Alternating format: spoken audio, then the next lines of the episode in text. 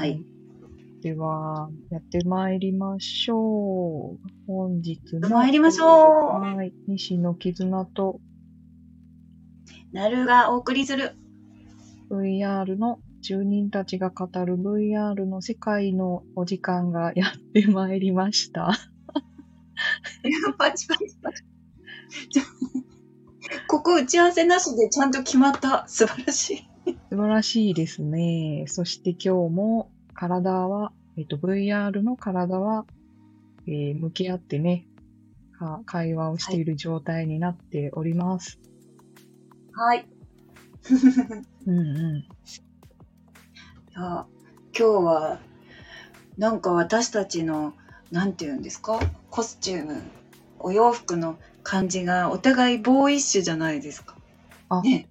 そうね、ショートカットでね、もともとシンラちゃんショートカットだけど、うん。うんなるさんのはすごいラフな感じでいいですね、それ。これから秋冬の季節にも良さそうな装いじゃないですか。はい。ありがとうございます。うん、まだね、暑いのにもかかわらず、あれですよ、もう、もふもふのセーターを着て歩いてます。これあれですよ、あの、なんだっけ、カレー、カレー、彼のセーター？キズカレー、ナさん、カレーニットカレカレーニッカレーニットという単語が出てこない。ト。そう、カレーニット。カレーニットですよ。あのカレーニット使い勝手めちゃいいですよね。冬場またあれに戻ろうかなと思ってるんですけど。うんうん。うんうん。いや、いいですよ。お揃いしましょう、また。多分、この下のジーンズ、あ、私下デニム履いてるんですけど。多分ね、そのデニム持ってます。でしょ多分持ってます、それ。うん。それ単品そうそうでデニムだけで売ってるやつですよね。そうそれです、あーそれです、それ持ってる持ってる。正解見覚えがある、そのテクスチャー。でしょ？だから、お揃いで、お揃いでちょっと秋冬、また、うふふキャッキャしに行かないとね。ね。うん、キャッキャウフフね。うん。キャッキャウフフ。うんうんうん。もうなんか出だしからめちゃくちゃなんですけど、まあ、あの、まあ、出だしから最後までめちゃくちゃでいきたいと思います。ね。今日もね、1時間か2時間かもうわかりませんけども、よろしくお願いします。お願いします。さて、何のお話からというところで、何のお話からも何もそう、私、あの、日本バーチャルリアリティ学会の学会に先日参加しておりまして、オンラインでね。うんその話を最初にさせてもらおうかなと思っているんですけど、よいでしょうか？ね、いるんですけど、さっきね、ちょっと打ち合わせをした感じだと、全部話せなさそうなんですよね。ちょっとね、ちょっとね、あの、これ放送では言えないよねっていうこともありまして、話せる範囲で、あの、うん。ふわっと話したいかなって。こんな様子でしたよっていうのをぜひ教えてください。あ、みちさんだありがとうございます。コメントが。あ、拍手くれてる。あ、拍手みちさんありがとう。あ、クラッカーもありがとうございます。わーやった。ちょっとこれ、え、もしかしてもしかしたら、初のリスナーさんのコメントでは？素晴らしい。リアクションがもらえる配信って素晴らしいですね。あつげ、嬉しい。ありがとうございます。ありがたいですね。本当になかなかねあの私たちの話はあの多分尽きないと思うので出入り自由な感じでうんうん。何かね作業のお供にとかね、休憩時間にちょろっと聞いていただくとかで。うんうん。はいと思いますいやでそのあの学会のうんお話なんですけどあるそのある日のある時のあのパネルディスカッションみたいなねそういうところを私オンラインで聞いてたんですよ。あの、うん。視聴してたんです。そしたらそこではあの VR チャットの住人であり研究者であるっていう方が何人かあのそこにいらっしゃってで,、でそのうちの一人の方が VR チャットの中にはこんな人がいます。こんな方があの住んでるんですみたいな説明をされててでその中で、えーと、そのいろんな人たちの中に相談を受ける人かっこキャリア医療ってなってたんですよ。えこれってメタバースキャリコン集会のことじゃん。医療は確か医療相談会のことじゃんって思って、まあ、一人で集会ね。うんうんうん、であの一人で喜んでいたっていうね。うんまあ、知名度が上がってきたのかなってちょっと嬉しくなりましたね。ねいいですね、うん、最近結構いろんなところで集会やってるのしてますとかって、名前は聞いたことありますとかっておっしゃっていただくことが増えましたね。ああ、やっぱり。うん。いや、実は私もなんですよ。そう。嬉しい限りですね。うん、で、あとは、その、ちょっとね、あの、今のそのパネルディスカッションの内容からちょっと離れて違う話にあの急に急展開するんですけど、うんうん、あの人々のねコミュニケーションのまあ、仕方みたいなコミュニケーションにおいてどんなことを重視してるかみたいなそういうその研究発表があったんですよ。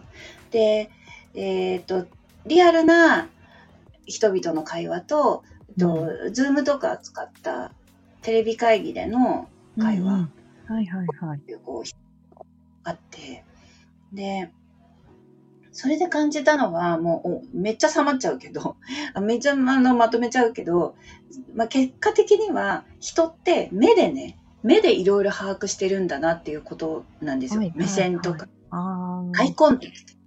うん、うん、で、えっ、ー、と、判断している。なので、それが取れない、えー、状況の中だと、会話衝突が起きる。うん。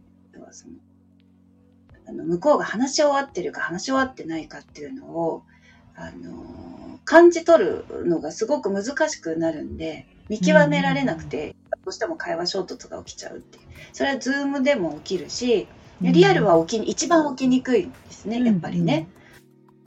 でそれは何で判断してるかというと目で目線なんだっていうことでだと思われるということで、ただ表情を読み取るのはあの、ズームがやっぱり表情が読み取りやすかったってことなんですよ。それはそうですよね。全員正面向いてるからね。映ってればね、映像がね、映ってればそうでしょうね。うん、そうそうそうそう。っていうことみたいなんですよね。で、その結果を得て、で、なるほどと、じゃあ VR はって考えたんですよ。うんうん、これは私の考えで。で、うん、VR はそのリアルでみんなと話しているような臨場感とかっていうのはあるじゃないですか。うんうん、だけどそこで表情とか目線とかになってくるとやっぱりねどうしても難しいものがあるなって、うんしあとその研究のと研究発表の時もおっしゃってたんですけどどうしても通信ってあのそれぞれの通信環境によってラグが発生するじゃないですか、うん、確かにね。会話でもそうですもんね、うん、そう。ここがまた一個難しくしてるコミュニケーション難しくしてるっていう話でそれも確かにそうだなと思って、まあ、そこはどうしても解消できないにしても、うん、でも目線とか表情はぶっちゃけトラッカーつけちゃえば解決する話だなって思っててで私あの木津さんにあの学会聞き終わった後、まあ、今私はめっちゃアイトラッカー欲しいって 言ってた。言ってた言ってた。アイトラッカー高いよ。そう、高いでしょ。もうね、それ、そこに行き着いたんですよ。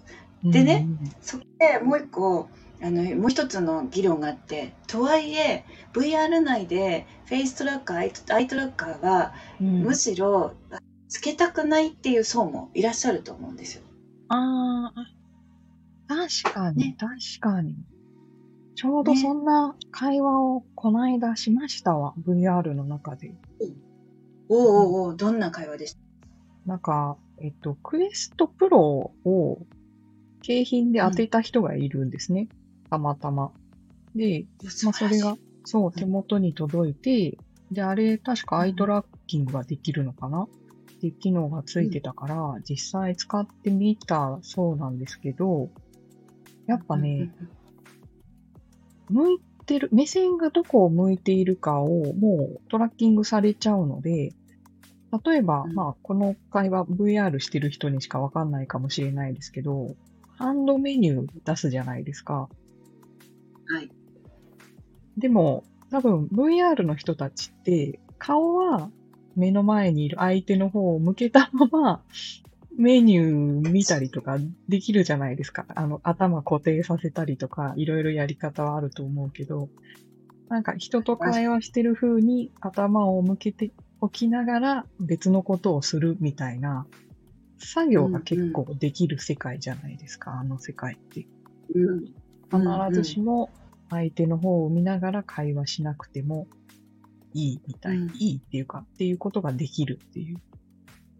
で、うんアイトラッキングをつけてしまうと、もうそれができないから、相手から視線を外したら、視線を外したっていうのがもう完全にバレるって言ってましたよ。確かに。うん。うん。うんうんうんうんだから、まあ、キャラクターとしての表情は生きるかもしれないですけど、そういううん。うん。なんか、こまごまとしたところですかね。今まで、なんかギミックとかで、えなんかやってたところが、アイトラッキングとズレが生じることがあるかもしれないですね。うん。まあ、そのスイッチでね、切れるとは言ってたんですけどね。スイッチポンで。あそういう時はも結構、う、んん。外すようにしてるって、その方はおっしゃってる。うん。うん。まあそこがね、あの、簡単にできるんであればうん。いいかなって。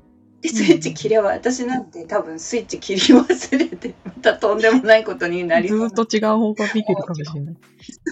もうそれがもうみたいな感じになっちゃうね。おかしいな。え、なんで？あ、スイッチ切れてたでしょ。あいやー、やりがち。てか、やる自信しかない。もう。うん。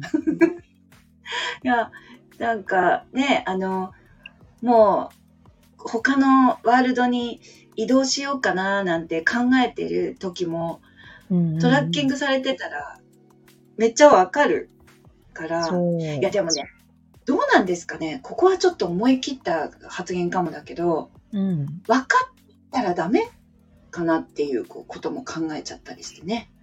どうかな。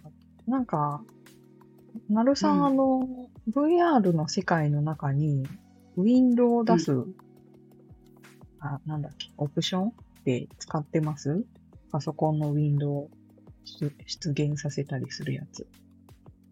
あ、あのー PCVR の時やってます。うん。ん？P- ああ、あそうそうそうそうそうそう。あれなんだっけ、うんうん名前忘れた。お OVR? 違う。えーっと、横文字を忘れ、バーチャルデスクトップ？バいや、バーチャルデスクトップじゃなくて、あ、X オーバーレイだったっけ？名前忘れまくり。あー、ミッチさんありがとう。え XS Overlay。正式名称を覚えない大人。ありがとうございます。それです、それです。そうそこれで結構、あの、ウィンドウをね、開いて作業してるみたいな人とか、いろんな画面見たりしてる人がいるから、もしそういう画面を、そう、開いてる人がいたら、あ、何か見てるなっていうの、わかるよなっていう。ああ、そういうことか。うん。だから、うん、ウィンドウ自体は他者からは見えないんですけど、自分の視界には入ってるんですよね。うんうんうんうんうんうんうん。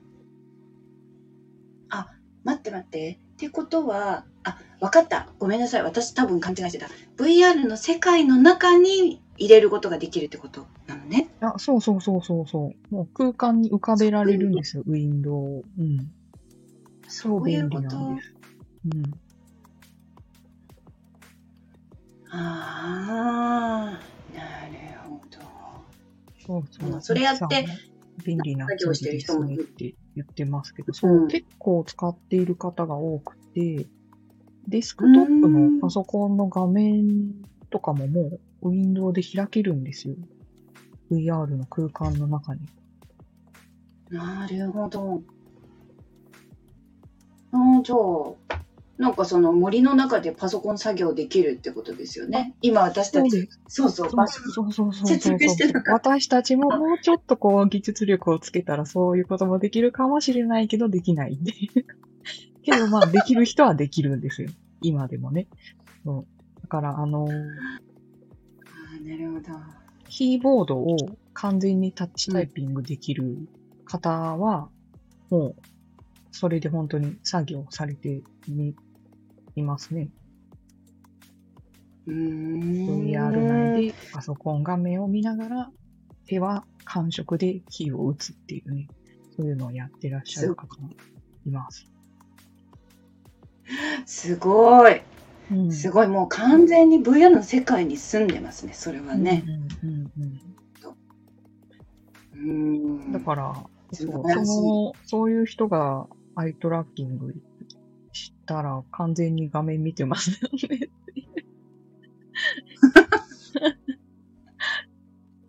バレるね。バレバレですね。人の話半分に聞いてますね、みたいなね。まあ、アイトラッキングなくてもね、今でも結構様子を見てたらね、動きでわかるんですけどね、あ、なんか見てるな、みたいなのね。うんわかるわかる。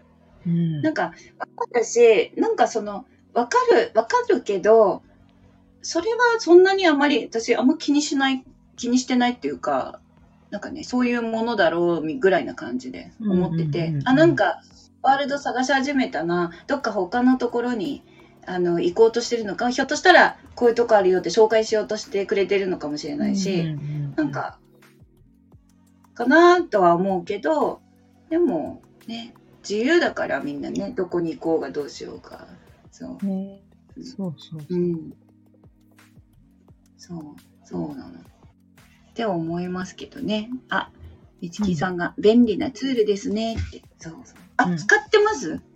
みちきさん使ってんのかな使ってるんじゃないかな？うん。結構みんな入れてると思う。あれ、お金いるんだったそうなのだいぶ前に教えてもらって、そう、使い始めたけど、あれうんうんないと、やっぱもう不便ですね。使ってますよって。あ、そっか、使ってる、やっぱり。そっか。ちょっと、我々も、しん、進化。進化しないと、そう。ただね、結構、その、両方ウィンドウを開くみたいな感じになるから、パソコンさんがね、頑張っていただかないと。あ、そうそう。みちさんがコメントくださってますけど、X ことツイッターをね、見たりとかね、うんそう、ディスコードをね、見たりとか、打ち合わせみたいなことをするときにね、結構そうやってウィンドウを開くんですよね。だからそれがないと、あの、ヘッドセットの間の隙間から、鼻の下の隙間からこう、パソコン画面を覗かなきゃいけないみたいなことになるんで、まあうあれをん。やらずに、パソコン画面を見るために、エクセスオーバーレイ、そう入れてやってますね。そっか。いや、そこにいながらにしてっていう、なんかね、いうん、いいな。私、あの、あれはバーチャルデスクトップなの？い、い、い、いることはいるんだけど、あの、クエストで、なんだっけ、なんかデスクトップをこう、見ることができるボタンがあるじゃないですか。何言ってんだろう。ちょっと誰か。バーチャルデ誰かスクトップは使ってるけど、あれは無線でやるやつですよね。いや、私有線でやってるんですよ。有線のなんかね、あるんですよ。あれなんていうの？へえ。有線でやってて、で、うん。あの、これ、なん何ボタンっていうの？じゃコントローラーの、コントローラーの、あの、 Quest の、この手前に、こう、楕円状的な、こう、こうちょっと曲線的にメニューが下にボボボボボって出てくるの分かります？ Quest の、あれはリクエスト、 Oculus。あそこの中で、うんうんあそこの一メニューにデスクトップって選べて、そこをポチッと押すと、PC 画面が、今見てる PC 画面が出てくるんですよ。だけど、はいはいはいはいはい。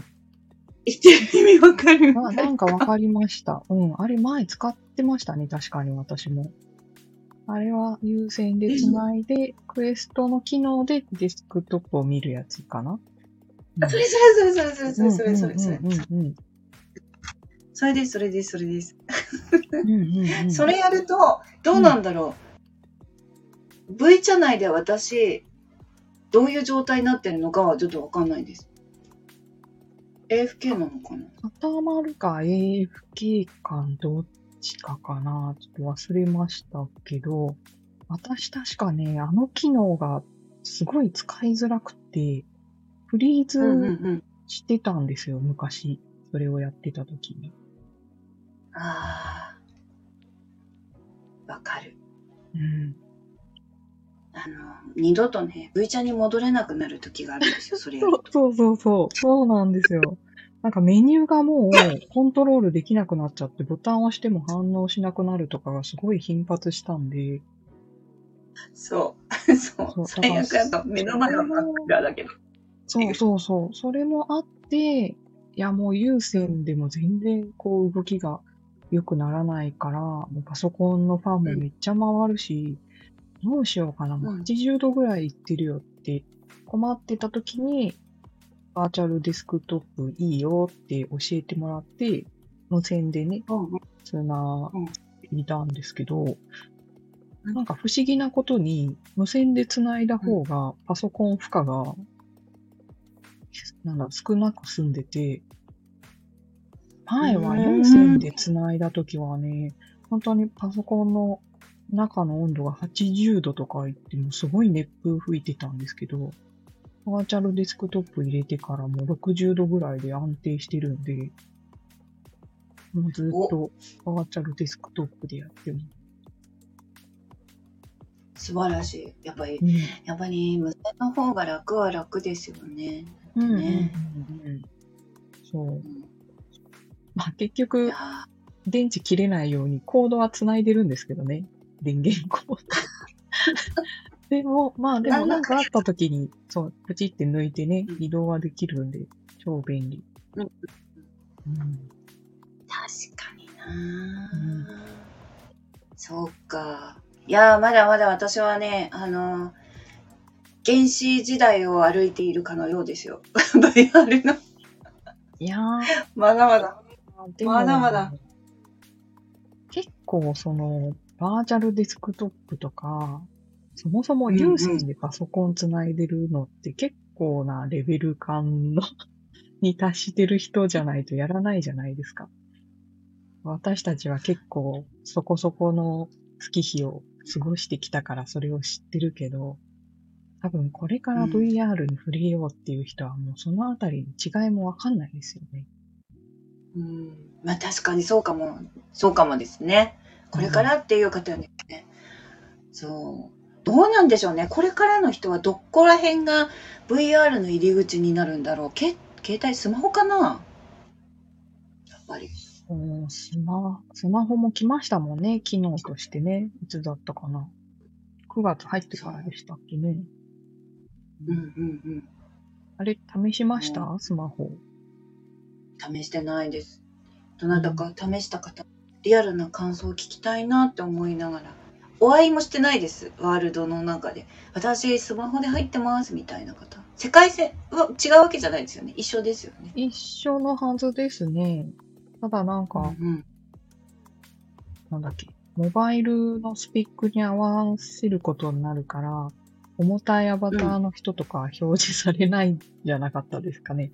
そうどういう表示になるのかちょっとわかんないですけど、この茶、グレーのロボット的になるのかな？わかんなあい。れね、うん。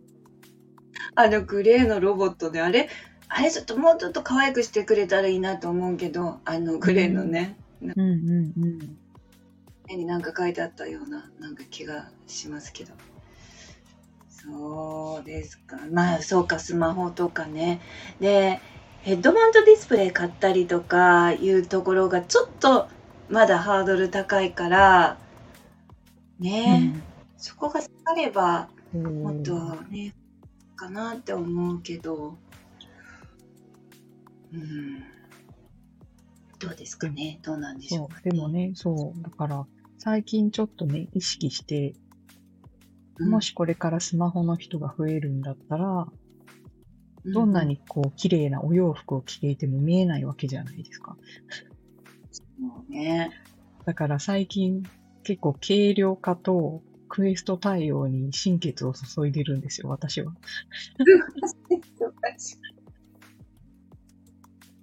素晴らしい。そう、だから、今日、この、あの、うん黒のシャツにグレーのパンツ履いてる、ちょっとメンズライクの格好をしてるんですけど、これはクエスト対応してあって、両方はいはい。見えるようにしてあるやつですね。素晴らしい。私もあの、クエスト対応はなるべくしたいなと思って、あの、クエストに変換してくれるツール、ブースにあるツールを入手して、うんそれで、あの、ポチって、コンバーターでポチってこう、やってるんですよ、いつも。うんだけど、本の数がはいはいはい8つまで、うん。あれの制限は自分で、あのー消さないといけないんで、どれを削るか悩んでいるのがだんだん最終的にめんどくさくなって全部削るっていうね。あ、わかる 全部る。そうそうそうそうそう。だから単発にしてると、髪の毛短いともう悩まずに済むんで、全部消せるんですよね。そう。そうそうそうそう。そう。で、ロングだとね、その消しちゃうとなんか固まったまんまですもんね髪の毛が。そうそうそそううそうそう。ね、スカートとかだともう入れないとすごいガチガチのスカートになっちゃうけど、パンツだったらね、足と一緒に動くから全然違和感ないし、とかってなるとこういう格好になるんですよね。確かに。確かに。スカートってもう貫通しまくりですもんね。ボーン、うん全部抜いちゃったら。うんうん、そう。パンツが、パンツ一択になる。確かに。そうなんですよ。ただ、まあ、この衣装も、本当だったらね、PC 版の方だったら、中に着うんるベストとか、ジャケットもついている、3ピースのスーツセットなんですけど、それを着せちゃうと、もうクエストの方、いっぱいになっちゃうので、容量が。うん。そこまでは対応できないんで、なかなか悩ましいですけどね。悩ましい。うん、悩ましいんですよ。じゃあもう私はそのツールに頼りっきりなので、ツールの仰せの通りにやってもらった後に、うん。あの、シェーダーとかもクエスト用に全部変えてくれるは変えてくれるんですけど、うん。なんかこんな見え方になってたのみたいなね、ちょっと。あの、びっくりすることがあって。びっくりすることがあって、うわーみたいなね。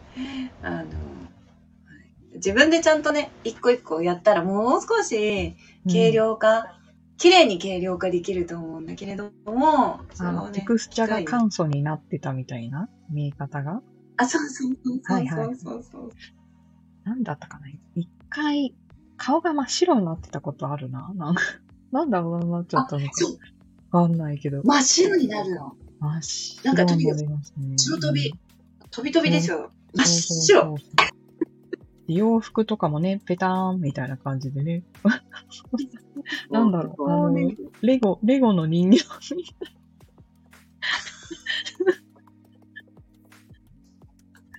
影、影ないな、みたいな。なんでこうなるんだろうっていうね。まあ、しょうがないですね。あとなんかね、透けちゃった時もあったんですよね。あれ何だったんだろう。ああ、あれは確か、裏側の描写のオンオフをしないといけないんじゃなかったかな。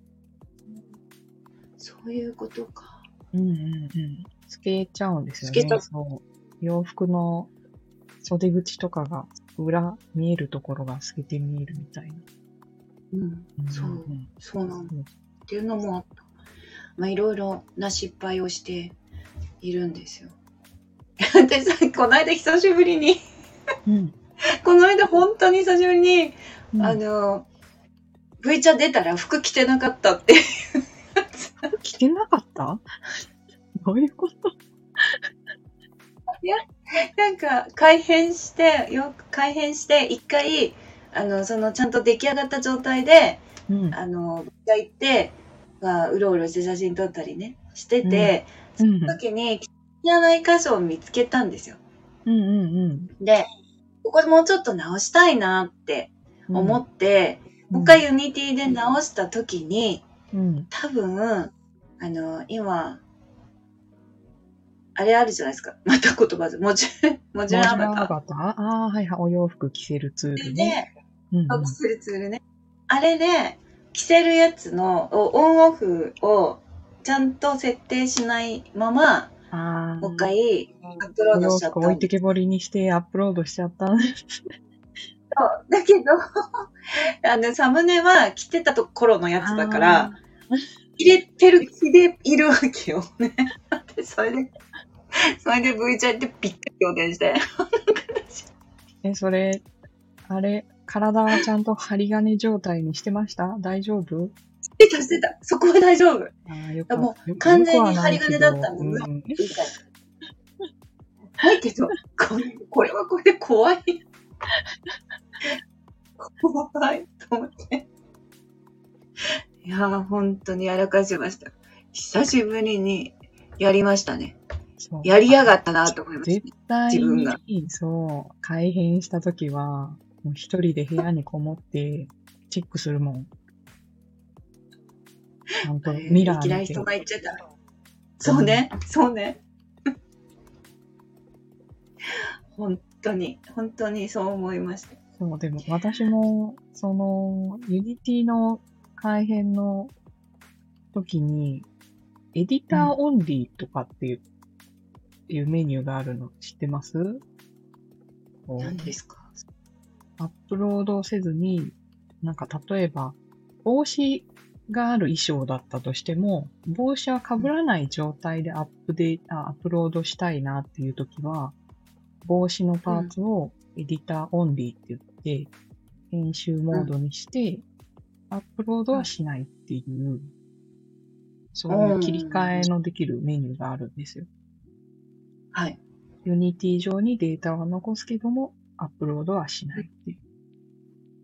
で、なんだったかな？なんか、洋服がね、何枚も重ね着してあるのがあって、あ、この組み合わせで着ようかなとか、この組み合わせで着ようかなとか言って、そのアップロードするしないを切り替えていたときに、 Editor Only とアップロードモードを切り替え忘れてて、そう、裸で上げてたことはありますよ。あれ、服着てないよ。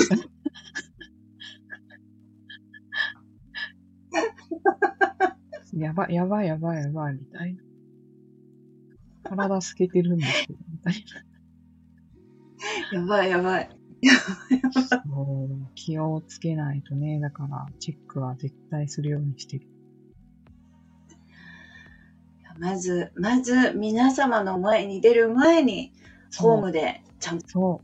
ちゃんと鏡で見てから、身だしなみを整身だしえてから。なみ、リアルでもね、そう、身だしなみチェックしますからね。そう。今日ちょっとむくんでないかしら。私の椎名ちゃん今日も可愛いかしら。って見見てから行かないと。そうそう。透けてま、透けてないかしらとかね。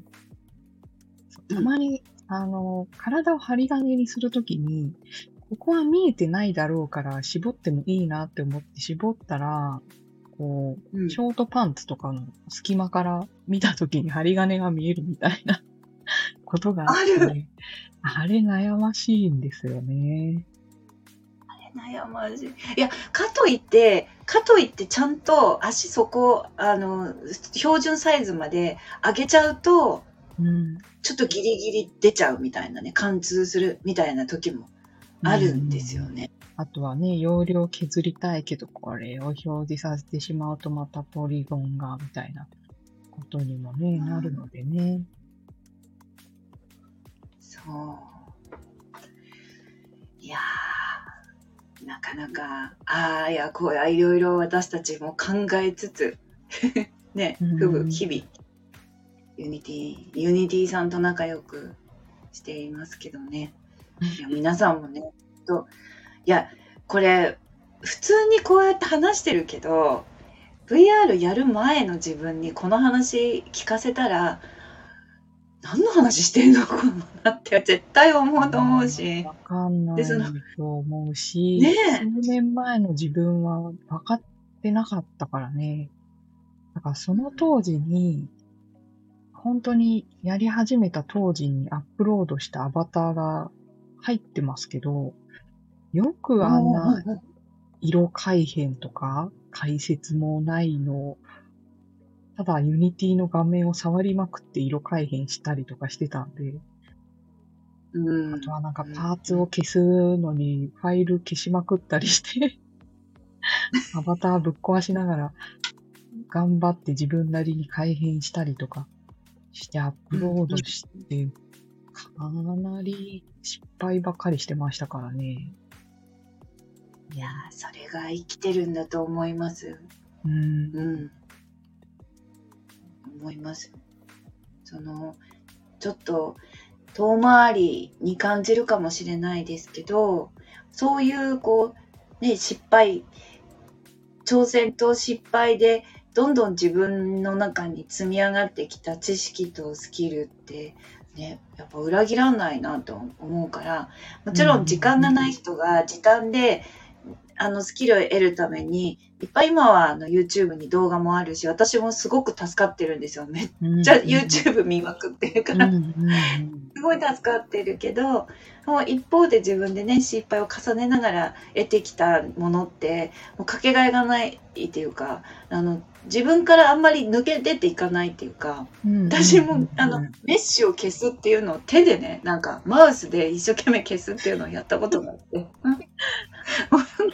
うなんか、何やってんだろうと思いながら、だけどすごく細かい、あの、専門用語がわからないのでちょっとあれなんですけど、四角の中に、こう、うん。いろいろなパーツがこう書かれてて、で、うん。ここだけを消したいとかね、のをやるときに、シェイプキーじゃどうしてもできないものとかうん。あったりするじゃないですか。あの、アバターだったら。まあ、ワールドの改変、ワールド設置もまあ似たようなところあるけど、でもそこだけ消すのにはどうしてもメッシュ消さなきゃいけない。だけど手元が狂ってビヤーになって、ち全然違う。違うとこまで消しちゃう。はいはいはい。本当に。いや、もうね、もう笑いながらやって、なんとかここまで来ましたよ、みたいな。うんうんうんうんとねそう、だから最近何でもやったら進歩するなっていうのをすごい実感してます。いや、ほんとほんと。その、失敗を失敗と捉えず、学習と捉えるというか、ああ、そうですね。そうそう。確かに。学習ですね。そう、学習ですよね。なんか、みちきさんまでお聞きになってらっしゃるかな？もしいらっしゃったら、あの、みちきさんの失敗談とか、ね、こんなことあったよって、VR のね、何かあったら。こんなことあったよってエピソードも、もし教えていただけたらなと思うんですけど。いやー、頑張ってるよ、私たち。これ毎回言ってる気がするけど。なんか、しがみついてますもんね。この世界にね。うん。暮らすためにね、必死でしがみついてる。本当マジでよ、頑張ってるわと思うわ、もう。老体に夢中。進化もすごいですもんね。VR チャットもそうだし、 Unity の画面も変わっていくし、みたいな。ちょっと待って、それで思い出した。あれ、うん何、どうしたんですか？昨日びっくりしたんですよ、私。あの、画面変わりましたよねア。ップロードの画面変わってますよね。もう、もう何もついていけない気持ちになって。え、え、何ちょっと待って、ちょっと待って、いやいやいやいやいや。ちょっと待って、初めましてすぎると思って。え、どういうこと？そうそうそうそう。いきなりね、あの画面になってるから私もびっくりしましたけど、要は今までなんかボタンポンって押した後に画面切り替わって出てた、あの入力項目がもう一緒に表示されてるってことですよね。まあ楽になったのかなうん、サムネイルの設定とかもあそこでできるし、みたいな。名前も入力できるし、みたいな。だから。うん。ああ、こう、こうしたんだ、みたいな。いやーと同時になぜか今までうまくいっていたことがうん。全然うまくいかなくて特にクエストのアップロードがクエスト版のアップロードがすごくあれなんで全然この間なんか、めちゃめちゃエラー。たそう、確か今、この座ってるこの子をアップロードするのにめちゃめちゃエラー叩き出されて、うん何のエラーだったかな。なんか、めっちゃ言われました、確かに。アップロードできなかったよ、みたいなエラー出た。めっちゃ。同じ。一生。え何がダメなのかがわからないんだけど。でも一生懸命読んでもなんか。あれ、なんえそれだったかな。メッシュか何か、した覚えがあります。パーツが多いのかなとか、マテリアルが多いのかなとか思って、消したらアップロードできたと思うので、多分そのあたりかなと思うんだけど。もしかして、もしかしたらですけど、なんか、あれですかね。私がし、私がし知らないのか、あれですけど、あの、クエスト版のうん。制限みたいなのが、こう、変わったとか、ある？もしかして。あれかなベリープアーとか、たやすく上がらなくなっちゃったのかな わかんないけそうそうそう。そう思ったんですよ。ど。うん。そう思ったんですよ、本当に。もしかして、あの、携帯で入れるように、スマホで入れるようになったので、なので、あ、でも、そうだな。ボーンじゃなくてなんか消したな、いっぱい。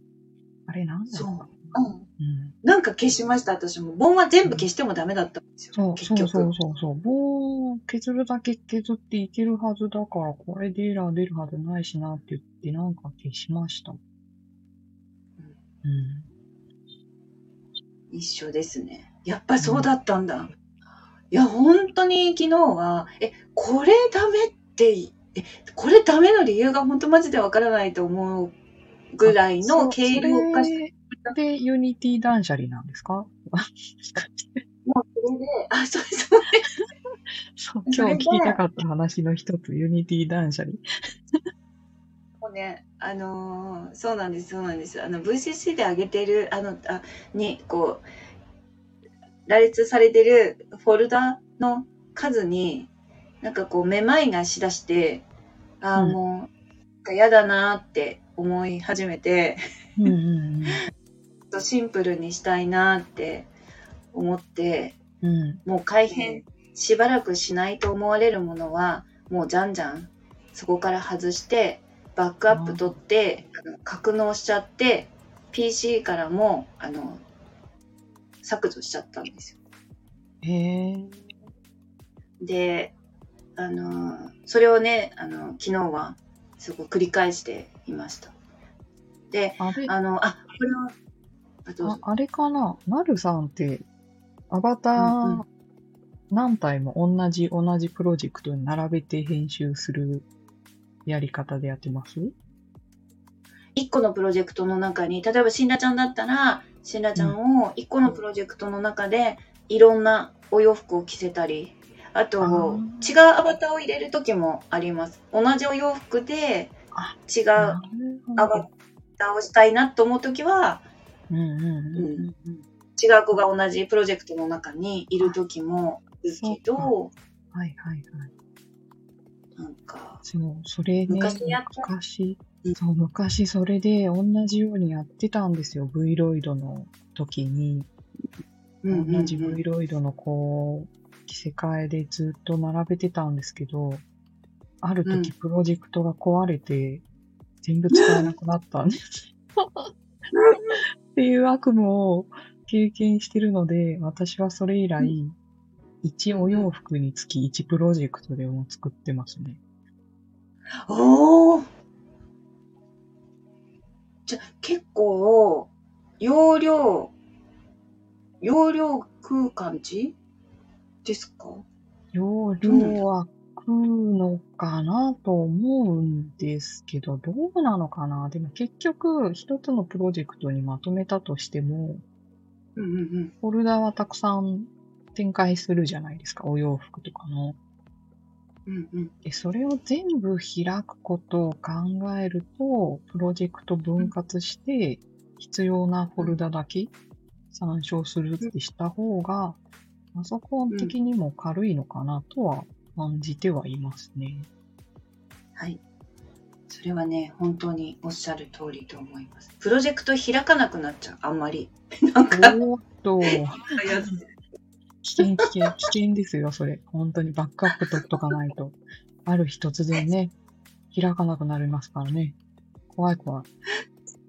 本当に怖い。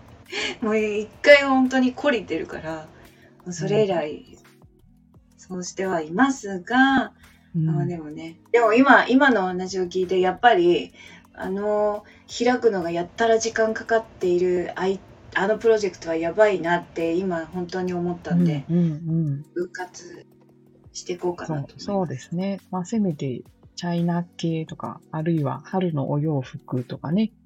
そんな感じで分類した方がいいかもですね。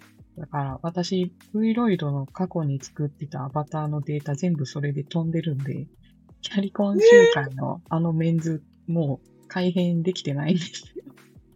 もうちょっといじりたいけど、もうあのデータないんで、アップロードしてる分しか残ってないんです、データが。ってことは、あそこの、あ、V 茶から削除したら、あ、そうもうなくなっちゃうもう一回作り直さなきゃいけないプロジェクトはね。うんそうなんですよ。あーねえ、ちょっとデータって、そう、データってね、儚いものですな。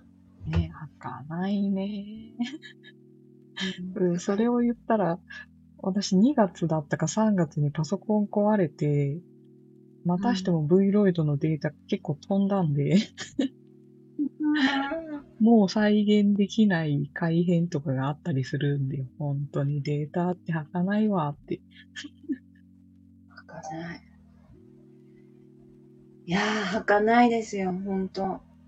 ね自分がこのように、なんかちょっと若干ね、壮大な話になりかけるけど、戻すけど、ちゃんと戻すから。え。うんうん。なんかやっぱり自分がこの世に存在、存在しているっていう、この、なんだよな、証拠、存在しているという証拠？あ、痕跡、かな？足跡みたいなのがどんどんどんどんデジタル化していっているし、うん。ね、昔はね、生い立ちってこう刺繍にさ、ある 昭和だ。昭和だ。うわ昭和昭和。ああ、もうめっちゃ昭和。筆文字で書いてそう、るね。そう。やつね。そういうのね、チとかなんかで書いちゃってさ、でそこにね、写真がこうね、あの紙でね、プリント出された写真がこう、だったんですよ。でも今は、あの電子的に管理されてるからだからもうなんならこう結構指一本でね何もかもが消えていってしまうね。あれですよね、スマートフォンだけじゃもう安心できないから、クラウドに写真とか全部逃がさないと。もう、大変ですからね、今。アルバム消失したらもう、泣いても悔やみきれないっていう。うん。そうなんですよ。で、そう思うから、もう二重三重にね、私家で使ってるさ、あの、サーバーというか、その、うんハードディスクというか、それは二重になってて、うん。なんか 一個に保存すると、もう一個の方にも同じように同時に保存されるようになってて、なんかもう、すごい。すごいな。でやってるんだ？偉いな。家の一角、家の一角が熱っぽくて、ああ、二個あ私はね、もう、クラウドの方に課金をしてて、あの、それいい。1テラぐらいの借りてて、うんうんうんそこに全部放り込んでる、パソコンのデータとかも。でもそれやってて、その、さっき言ったパソコンが壊れた時に、全部クラウドに逃がしてたおかげで、うん。ちゃんと復旧ができた部分もあるので、で逃がしてなかった分は本当に復旧できなかったんで、そううん、さんも遠い目をしてるけど、バックアップは大切です、本当に。本当だ。バックアップは大切ですね。遠い。みんなね、なんか一回はね。あれですよねいろいろのデータもクラウドに逃がしてなかったからね、逃がしてない分が消えましたもん。悲しい。悲しいね。うん。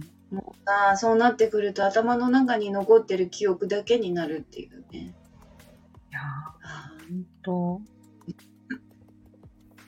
最近思ったもん。あの、タスク管理をデジタルでやるようになって、Google カレンダーとか全部入れてるけど、うん逆に紙の手帳を全く使わなくなって、まあ、一応年に一冊は買うんですけど、うん。何も記入しないんですよね。でうんも、時々、このスマホが使えなくなったらとか、Google カレンダーが使えなくなったらどうすんだろう自分。まあ、いっかとか思って考えないようにしてるけど。確実に積むからね、使えなくなったらね。すごい。や約積みます束ブッチしブッチしまくりですよ、私。うん無理です。無理ですよ。もう、なん記憶してないし。どうなるんでしょうね。だからその時に、うんなんかその、まあそうなったらそうなった時かっていうのは、私はありかなって、なんか思ってしまうところがあって。いで、や、わかるわかる。うん。ね、あの、うん。なんかこパソコン壊れた、なんか壊れちゃって、連絡手段が何もなくなったり、その連絡先も全部うし、仮に全部失ったとしたとしても、うん残る人間関係はきっとあるし、うん。お互いにどうにか連絡取ろうとしたり、どうにか会おうとしたりとか、うん。っていう熱量があれば、多分関係性は続いていくから、その時に、まあね、続く、その人間関係できっと私は生きていけそうだなと思ったり、うん。あとはなんか、なんだろう。まあ、どうせ死ぬ時何も持っていけないから、まあ、いいかってすぐ、そこにいつも私行き着いちゃって諦めちゃうわかる。わかる。超わかるわ。わかるやっぱり座禅修行に行った時に、住職さんがそんな話してた。おー あの、死んだら全部泥に帰るって言ってたから、あ、なるほどって思って、私はその考え方めっちゃ気に入ってるんですけど、うん。うん。ねうん。この世でね、何を持とうがね、死んでしまったら全部泥に帰るんですよ。全部泥そう。全部そう。全部そうなんですよ。まあだからじゃあ何なんかやるのは無駄かって言ったら別にそんなことではなくてだから、だからなんかやることに意味があるのかなとも思うし泥になるのにね、泥になるって分かってて、やるってすごいことだなって思うから、うんなんか、それは尊いんだなって思うんだけどね。そうね。そううなん、か、もうまさに人間らしいですよね。うん。うんうんうんうん。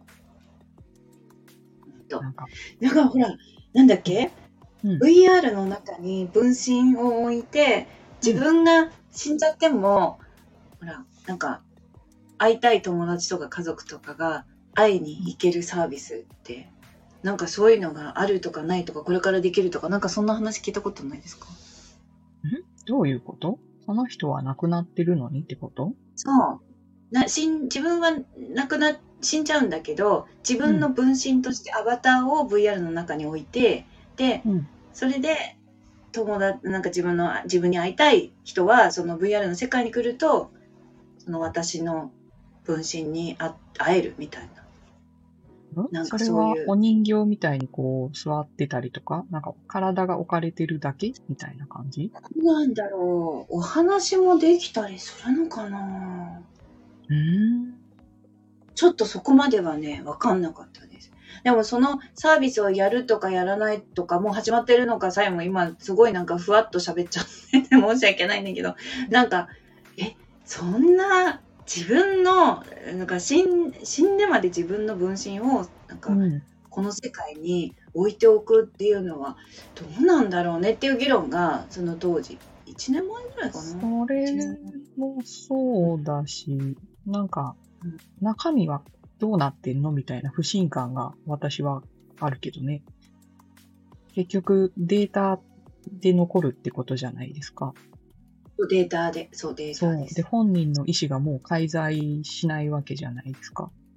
うん、そう。ってなると、その人本人の意思じゃなくて、それを作った人の意思が入ってきたりとか、例えばうんうんうん AI が入るんだとしたら、AI が勝手に学習した、まあ、意思的なものが組み込まれるのだとしたら、それは果たして本人なのかみたいな問題ですよね。うん。確かに。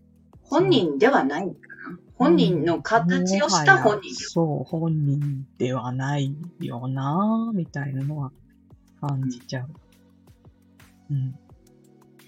ね、なんか残された人の、なんか心の拠り所として存在するっていう考え方もひょっとしたらあるのかなって、その時は、ね、そのニュースっていうか、その記事を見た時はうん。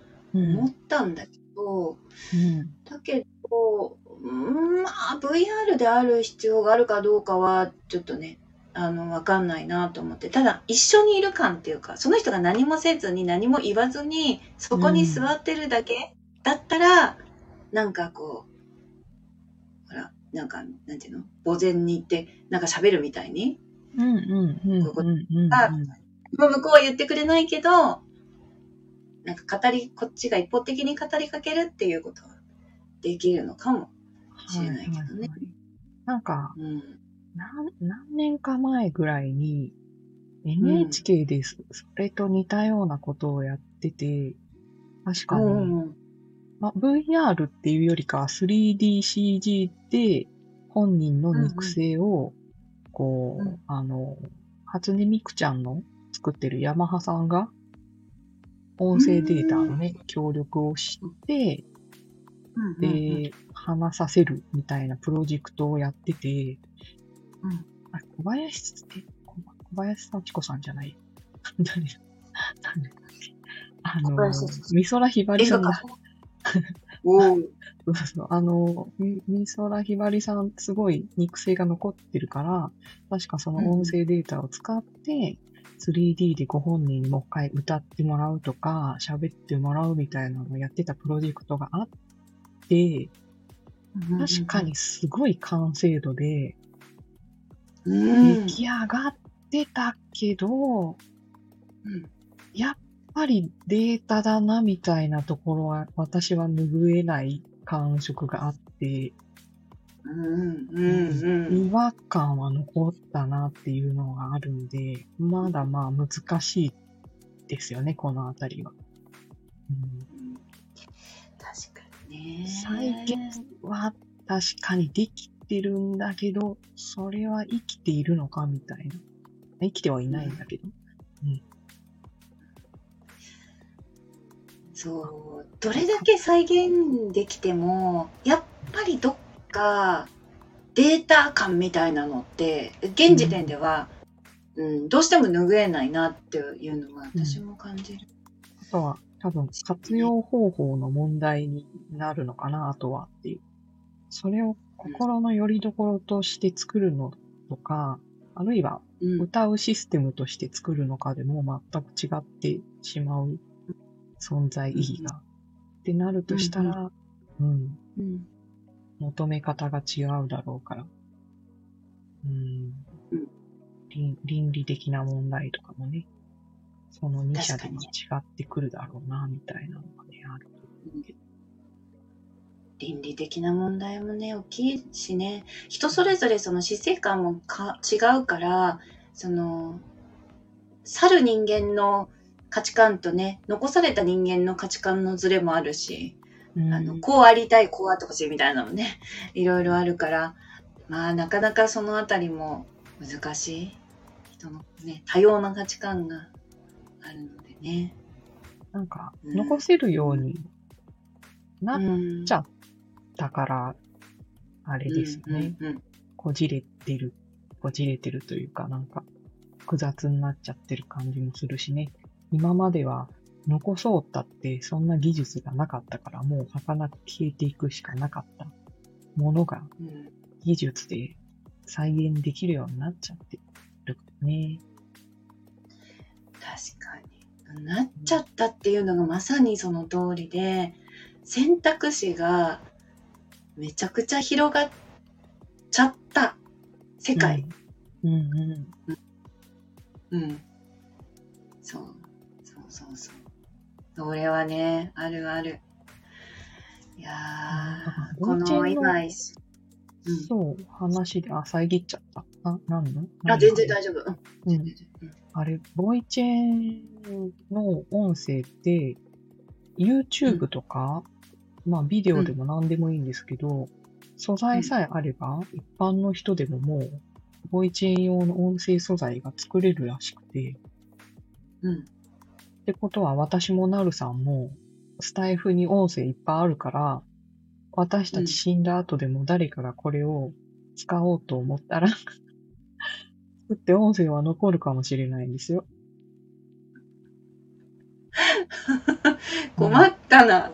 困っ、まあ、使用許可をね、出してちゃんと正式に使うとかそういう手順は踏んでほしいところですけど、もう技術的にはそれができるらしいですからね。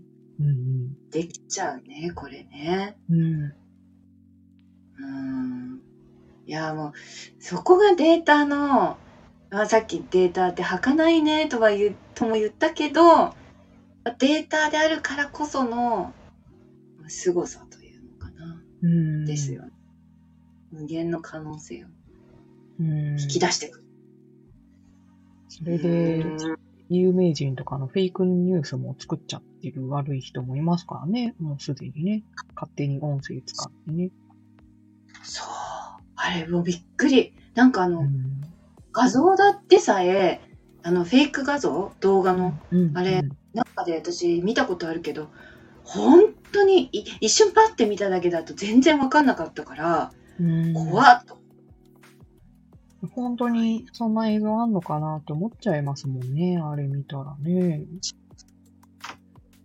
思っちゃうの。技術の進歩って素晴らしいけど、まあこういうね、やっぱり何でも光と影、陰と陽だから仕方がないと思うんだけれども、ね、そういう面もね、あるんだなって思います。うんうん。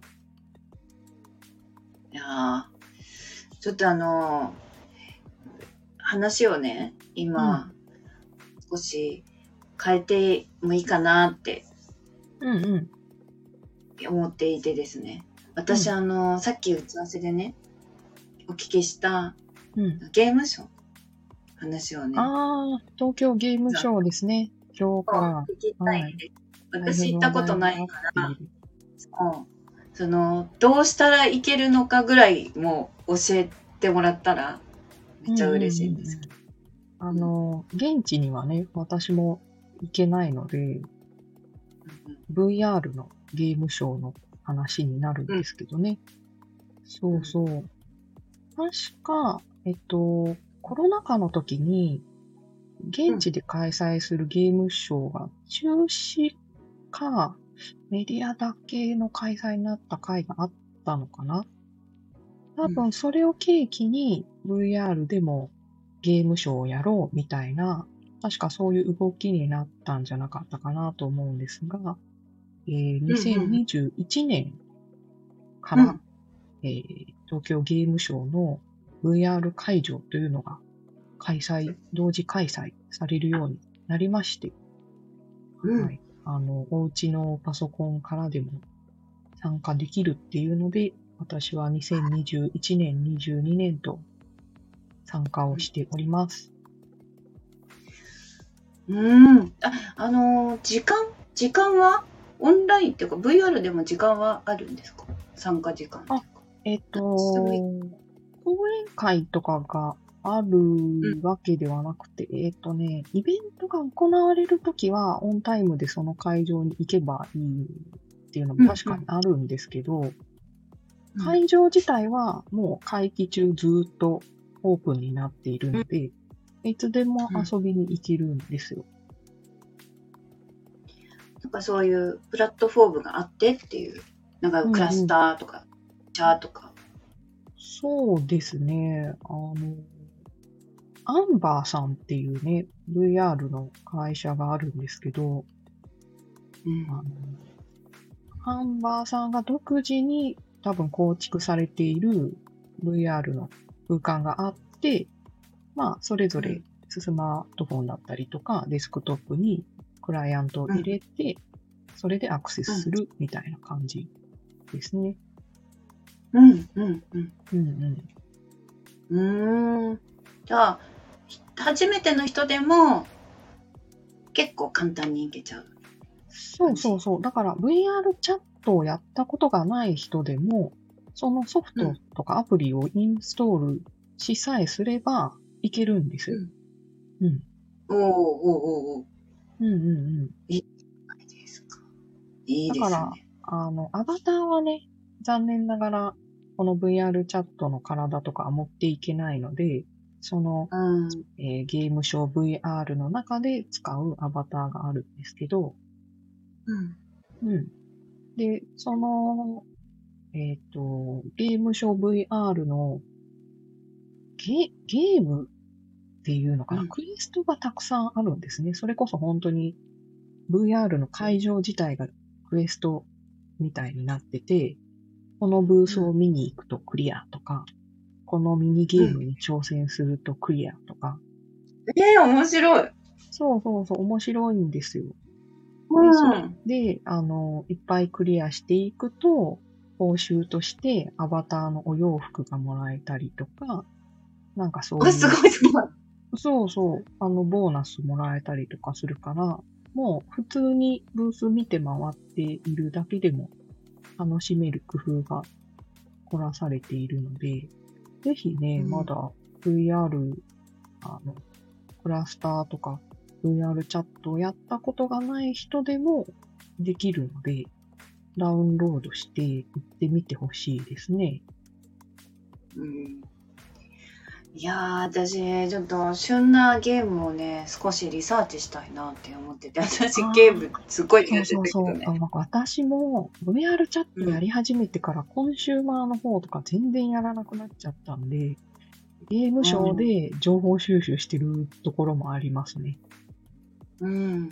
ね、なんかこう、流行りのね、今みんな何やってるっていうのはね、なんかこう、X やってるとわかるけど、うん。みんなね、タイムラインに書いてるから、わかるけど、でもそれがどんなものかっていうのはやってないから、もうもうちょっと具体的に知りたいなとも思うし、やっぱこう世の中のトレンドって多分あると思ってて、うん。でどんなね、みんな好きなのかなとか、そういうのはん知りたいなってすごい思うんで。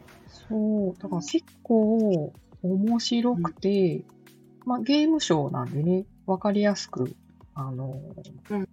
スクエア・エニックスさんとか、光栄テクモさんとか、アトラスさんとか、大手のね、ゲーム会社ももちろん出展してるんですけど、VR 系の会社の方も出展してますし、去年とかだったら、VR のライブシステム作ってるような会社さんとか、あとね、えっと、VR のゲームの中のサービスを提供している会社さんとか、いろいろ出展されてて、あ、こんな会社あるんだとかってめちゃめちゃ興味深かったのを覚えてますね。いや、それめっちゃいいですね。で、んそこのいろんな会社さんあることを、あ、これなんかちょっと今、い一瞬頭が仕事になんか切り替わっちゃったんだいや、もうけど、本当に私仕事モードで去年回ってて、あ、これ企業説明会聞きに行きたいなとか、これ学生に教えようとか、いや、そ本れ当に、そそうそうそうそうそうそ同じこと考えちゃった。う。うん。そうなの。だから、あの、ゲーム系を目指したい学生さんもそうですし、あの、うんうん VR とか XR の業界に進出したい企業とかも出展してるから、うんそれを一気にこう、情報収集するにはゲームショー VR めちゃめちゃいいと思いますね。うんうん。いや、本当にそう思う。いや、めっちゃいいと思いました。いや、うん。そういう視点で参加するっていうことをね、今、あの、就職活動されてる方たち、あるいは転職を考えてる方たちとかにも、説明したいかなって。もうとかくさ、やっぱりこう、企業、会社説明会とか、就職うん転職のために用意された、あのー場とか機会を思い浮かべがちだけど、うん。こういうところにも、ね、機会というか、その企業を知る機会が広がってて、あって、うんひょっとしたら何らかのね、つながりができるかもしれない。そこわかんないもんね。行ってみないことには。うん何があるだかわかんないそう、結構ね、あの、毎毎年っていうか、まあ、に21年と22年しかまだ開催してないんですけど、毎回環境省がブース出してて、VR のブース作って、その中でエコな暮らしはこんなんだよ、みたいな紹介コンテンツを作ってたりとか、去年とかだと、UCC かなコーヒーの。UCC さんとかも出展されてたし、ああとはね、あの、ラルフ・ローレン去年ラルフ・ラルフローレンローレンが出展してて、そう面白かった。うん。お洋服。お洋服です、そうそう。で、ラルフ・ローレンってなんか、クマのキャラクターがいるのかな？クマさん。うん。で、そのクマさんがブースにドーンっていたりして、このクマさんはうんたらかんたらみたいな、あの、うんうん説明を学ぶことができたりとか、まあ、ラルフ・ローレンの、えーお洋服、カタログの紹介動画をその場で見ることができたりとか、うんで、まあ、アバターのね、お洋服配ってたりとかもするので、ラルフ・ローレンのお洋服アバターに着せて、VR のゲームショー回ったりとかできる。えー、いいなそう。ぁ楽しい。楽しいんですよ、結構。うん。ねえ。お、みんつきさんが、お洋服って。うん、そうそうそう。だ お洋服好きです。ね。多分ね、あの、まだ2023がどういうブースが出展されているかチェックしてないんですけど、去年よりもまた違った企業が出展している可能性はあるので、うん。行ってみると楽しいんじゃないかなと思いますし、今チェックしてみよう。2023のいや、ほんと、VR 業界に行きたいなって考えてらっしゃる方いっぱいいらっしゃると思うんだけれども、うん。その、意外な業種のところから VR に進出っていうのは本当あって、で、それはちらちらの耳にすることがあるんですよ。だから、うん。がっつりね、VR の会社を主体にしてる会社に入社するのもありだし、全然違うところの VR 事業部のを狙っていくっていうのもありかなってね。私は思ううんあ本当いろんな選択肢ありますよね、マジで。そう。しかもこれからやるっていうところが、その立ち上げメンバー、プロジェクトの立ち上げメンバーで入れるかもしれないし、それはまた面白いじゃないですか。まあね、大変かもしれないですけどね。それはそれで大変かもしれないけど、あ、こんなところもすごいこう、意識し始めてるんだ、みたいなのはね。うんはいはい。えっ、と、ん？プロモーション協力者一覧、明治安田生命とか入ってるの？おおどういうことなんだろう、すごろく、人生すごろくみたいなゲーム。わワイドハイターとか入ってるな、協賛の会社に。ってことは。VR のワールドの中にワイドハイターの出展コンテンツみたいなのがある可能性がありますね。えーあなたもこんなに真っ白にっつって。ああるかもしれない。だから、えっ、と、去年も出してた協賛の会社だと、競輪の会社と、けゾーンエナジーって飲み物あるじゃないですか。うん多分、去年も出店というか協賛をしてたので、ブースあったんですよ。うーん。け競輪だったかな船のやつだったかうん。協定ですか？あねそうですね。協定、協定のやつ。え。石木さんが面白い企業が参加してますね。そうそうそうそう。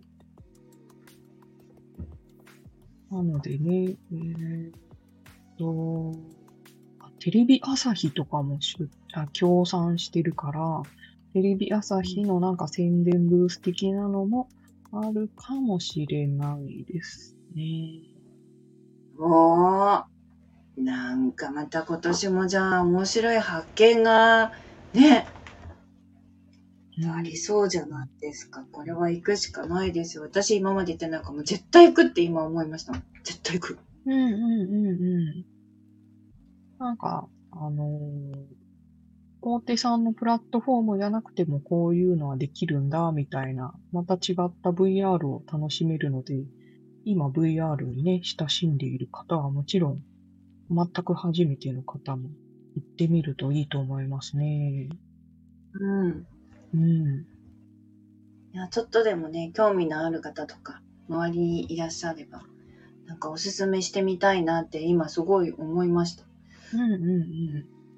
これ機会がないとなかなかね、一歩踏み出せつのもあれだけど、でもね、あの家にいながらにして、ちょっとね、あの YouTube 見るお時間を、あの、一日これに当てませんかっていうこと。うんうんうんうんできるまあ、何よねり、普段から。本当にクエストとかね、あの、アイテム収集の、そういうシステムが組み込まれているので、まさにゲームみたいなので、ちょっとゲームする感覚でね、回ってみると面白いと思いますね。ねうん。で、あれですよ。あーあのお誘い合わせで多分行けるはずなので、お友達と一緒に回ったりとかね。あ、本当に？うんうん。それは楽しい。それは楽しいよ。うんうん、うん。待ち合わせできるならそれは楽しい。そう。ええいやーそしたらね、こう、初めての方でも、ちょっと一人ぼっちだったらあれだけど、誰かと一緒だったらね、楽しめるんじゃないですか。何よりね、あの、私みたいに関東に行くのはちょっと難しいしなとか、東京ゲームショウの現地の開催なんてもう行けるわけないじゃんみたいにね、あの、よその出来事みたいに思ってた人たちも VR でね、その時間を共有できるっていう体験もありだなと思いますしね。うん。うん、とほん。いや、もうちょっとね、広く、私がアンテナ低いだけだと思うん。だけど、でも、あの、もうちょっとね、それが浸透すれば楽しいのになって思います。今、すごくね、そのゲームとか VR とかにめちゃめちゃ感度高くない人にでもこ、う伝わると、ちょっと見てみようかな、ちょっとやってみようかなっていうモチベーションにつながる可能性があるから、ね。そう、だ。からテレビ番組とか、多分去年とかも宣伝出してる、なんか VR 関係の番組をやってますみたいなのをブースの動画で紹介してた会社もあったと思うので、なんかもっとそういうテレビの会社だったりとか、まあ、ラルフ・ローレンでもすごいと思うんですけど、ああいうブランドの会社であったりとか、もっとそういうところがね、出店とかしたら注目を浴びるのかもしれないですけどね。今そのラルフ・ローレンで思ったんですけど私ね、YouTube であのファッションショーを見るのがすごい好きなんですよ。グッチとか、それこそラルフ・ローレンとかああいうねハイブランドの、ね、はいはい、すごいですもんね。うんすごいからうん。大好きで、うん。だけど、まあ当然現地で見れるはずもなく、うんだけど、あそこの、あの、ランウェイの、すごい際のね、せうん。一番まあ最前列で座って、一度ね、あの、世界のプレタポルテっていうのかな、あの、少々ね、人生で一度でいいから見てみたいなってすごい思うけど、これ、うん VR だったらできるよねって思うんですよ、一方で。うんうんできない？実際、前、ファッションショーやってましたしね。招待制だったと思うので、全員は入れなかったかな？わかんないですけど。うん。うんランウェイすがあごって、い。みたいな。あの、ボヤージュって、確かボヤージュっていう名前だったと思うんですけど、ファッションショーのイベントが VR で行われたのって知ってます？はい。あの、ブースで出してる、あの、クリエイターの方たちのお洋服。あ、そうそうそうそうそうそう。あれまさにそんな感じでしたよね。うんランウェイがあって、その周りに人々がいて、みたいな。あれあれ、ああいう感じでできればいいなーってね。なんか、その未来はそんなに遠くない気がするけどねって思っていますけどね。VR でね、世界中のファッションショーやってほしいですね。いや、でも欲しい。演出し放題だもんね。お金、うんえっ、と、技術はいるけど、工数と技術はいるけど、多分現実よりか、ちょっと経費は抑えられるんじゃないかなと思うんで、やってくれないですかね。そうそうそう。経費はね、抑えられると思うんですよ。まあ、でもどうしても生でリアルの体が行きたいっていう、そういう層の方たちはいらっしゃると思うから、その方たち、その方たちはその方たちで、で、その VR 組は VR 組で、そうすると、うんそのかかる経費は、なんか VR 組からあの徴収すれば、より豪華な何かが できそうな気がするんだけど、とかね、なんか考えちゃったりして。さっきのあの、データは儚いの話とかにもちょっと通じるけど、うん。なんだろう、その、リッピングとかね、あの、抜き取られちゃう問題とかがもうちょっとなんとかなって、デジタルの価値がなんとかこう、安定というか定着したら、ハイブランドから VR のお洋服とか出してほしいなとは思ったりもする。アクセサリーとかでもね、いいんですけど、うん。いや、いい。なんかそれがこう店頭に並び、デパートがあったらまたね、あの、v、今 V ケットがそれに近いものね、百貨店あるもんね、今ね。あれいい。なので試着してね。いや、いいわ。うんうんうんうんうん。で、美容室行くの。で、美容室行ってね、なんか、あの、髪の毛こんなんしてくださいとかって言って、シャシャシャシャってやってもらったり、メイクしてもらったりっていうのが、うん。なんかもうちょいなんとかなればなんとかな、あ自分はできないけど、なんかできそうな気がする。可能性はなんかある気がする。うん。なんかね、データだからできなくはないんじゃないかな、みたいな、ふうに思います。なんか試着がもうちょっとこう簡単にできるようになるとお買い物、アバターのお買い物はかどるよね。はかどっても困るけどね。これ以上はかどってどうするんだって感じだけど。でも試着はね、したいもんね。 Unity 持ってくるまでわかんないもんな。試着はしたい。そう、アバターサンプルとかも見せてくれたりするところあるけど、うん。うーん。そうね。試着してみると全然違ったりするんですよね。なんかね。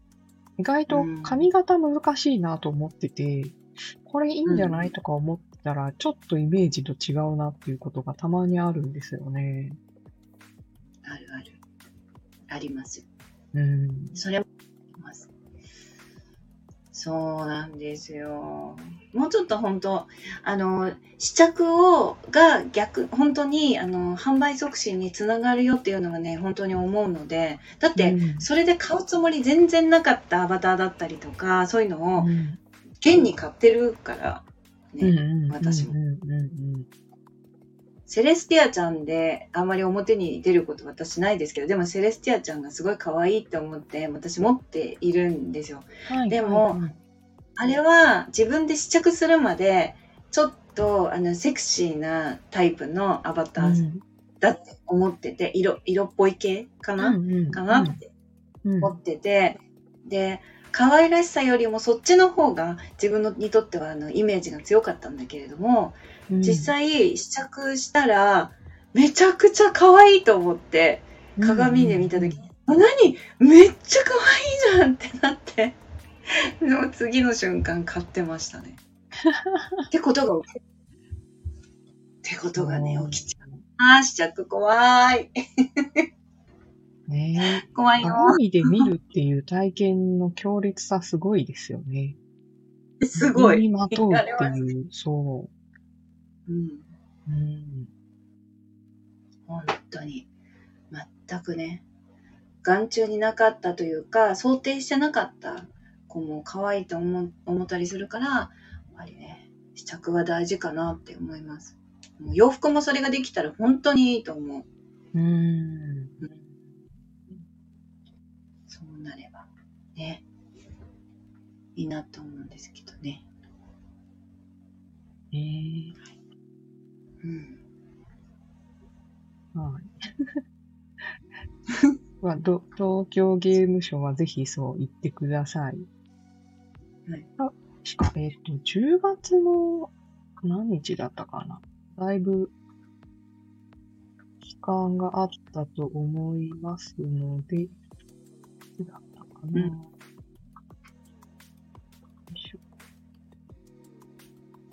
10月1日までか。10月1日まであ結構ある、うんうんうんうん。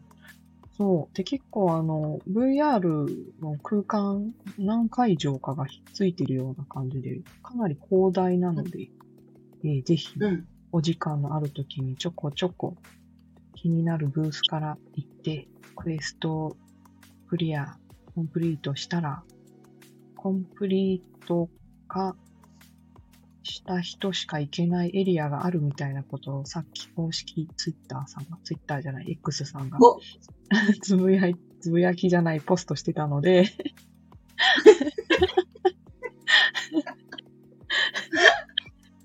あの、クエストをね、ぜひクリアしていただいて、そういった人しか入れない特別なエリアも覗きに行くと楽しいかもしれないですね。何があるんだろう。私も楽しみですね。いいですね。いやー、じゃあ次回はもしかしたら、その、クリアした人しか行けないエリアに何があったかみたいな話もあるかも。あ、ま期だ間、期間が終わ終わってたらね。終わったらね、終わったらね、ネタバレになっちゃうから。そう、ネタバレになるからね。うん、いいかもしれないです。うんこれまでにもまたいろんなことで、おそらくネタは溜まり続けると思います尽きないね。うんうんうん。ので、じゃあちょっと今どれぐらい時間、今何分？今1時間半になりますね。はい、あっという間ですね。いい時間かな？うんいい時間ですかね。ですね。はい。はい。今日は、ねリスナーの方に参加していただいて、みちきさんに参加していただいて、ね。楽しかったですね。これ、数字出てるだけ人数がいるっていうことは何人か聞いてくださってるっていうことだよね。ありがたい、ありがたい。あ、そうそうそう。えっとね、キズナさんの方にしか多分見えてないんですけど、えっと、人数は何分の何って出ててて、何分、ぼ何分のだったかな？あの、こ多い方で、のっていうのには私たち入ってるの？えっとね、キズナさんは入ってないです。多分私は入ってます。あーあ、なるほど、なるほど。そっか、そっか。延べ人数と、延べ人数かなあの、参加、も出たり入ったり。人数何人か増えてるから、何か覗きに来てくださった方がいるみたいです。はい。うん。そう。ね、この時間帯がなかなかこうライブをしてても、あのーこの時間ってそう難しいよね、こんな真っ昼間ね。自分でやってて、なんじゃって感じだけど。そう。真っ昼間に喋ってられる人あんまいないですからね。大体この時間帯やられてる方ってなんかあの自由自営業とか個人事業主の方とか。学生さんうん専業主婦の方あとリモートワークの方とかはいはいはい。ラジオ代わりとかにね。そう。リモートワークの方は結構発信したり、あの、うんうんうんリスナーで聞いてくださったりとかは多いです。うん。平日。あ、みちさんも、あ、今日はたまたまお休みだったんですね。おー、タイミング良かった。おー、よかった、よよかった。タイミングよく聞いてくださってありがたい、ありがたい。ありがたい。あ、でもね、うんそうそう、あの、収録を、ポッドキャストに移してるじゃないですか。うん。わ私勝手に移しちゃってたのを自己、自己承諾でね、移したよってなるさんに言ったあれなんですけど。私の脳はなんか大丈夫なの。そう、あれね、あのーなんか、再生数出てるんで、なんかって言ったらあれだけど、多分聞いてくださってる方がいるみたいです。スタイフ以外にも。お素晴らしい。すごい。素晴らしいうんありがたい。あんな長い放送。まあ、な、何分ぐらい聞いてくれたかとかちょっとわかんないんですけど、再生回数はカウントされてるので、へえ。ここあの、どなたかがありがたくもお時間を割いて、私たちのこのよくわからない VR の話を 聞いてくださっているみたいです。ありがたい。ありがたいですね。うん本当に思います。私も、あの、つくづくね、今日、あの、スタイフの収録をね、私の収録もさっきしたりしてたんですけど、あの、もう現代は可処分時間の奪い合いみたいなことになっているので、そう。なの。ね。うん。だから、うん。その時間って本当に重重要な、あなんかその奪い合いに勝つために多分 TikTok が生まれたのかも、勝つためじゃないかもしれないけど、結果的に、うん短い時間で提供するっていうことに今軍配が上がってきてるっていうのはそういうことなのかなって思って、タイパーってめっちゃ言われるもんね。タイパー、タイパー。ね？で、うんその中でまるであの世の中の流れに逆らうかのように私たちのライブが 間違いない。超逆らってる。そんなものに乗ってなるものかって感じだよね。聞きたい人だけ聞いてくれっていうね。わかる。ね。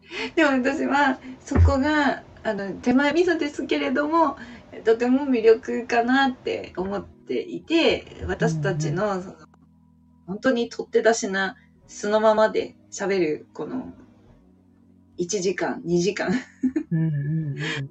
あの本当にあの毒にも薬にもならないかもしれないまあ、毒にはなりたくない薬にはもしかしたら何らかの薬になれば本当はそれはありがたいなと思うけどよかったかなと思う、でもねなんか、時事、時事記録っぽくていいですよね。本当に編集もしてないノーカットで、そのまんま置いてますっていう感じが。本当に噛みまくったり言葉が出るえっとあれはそうそうそう。あれなんだったっけ？みたいな。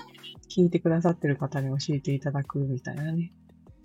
そうだ今までの、そう、収録とかも、名前間違ってたりするけど、もういいやと思って。あいい言ってる説明間違ってるけど、もういいやとか。あのそうなんでそれでいいいいと思って今うん。もうその完璧じゃなくてもいいんですそこがそこがもしかしたら愛される理由かもわかんないしねうん。ど、どこかのね、コアな方がね、それいいって言ってくれてるかもしれないですね。知らんけど。知らんけど。知らんけど知らんけどはい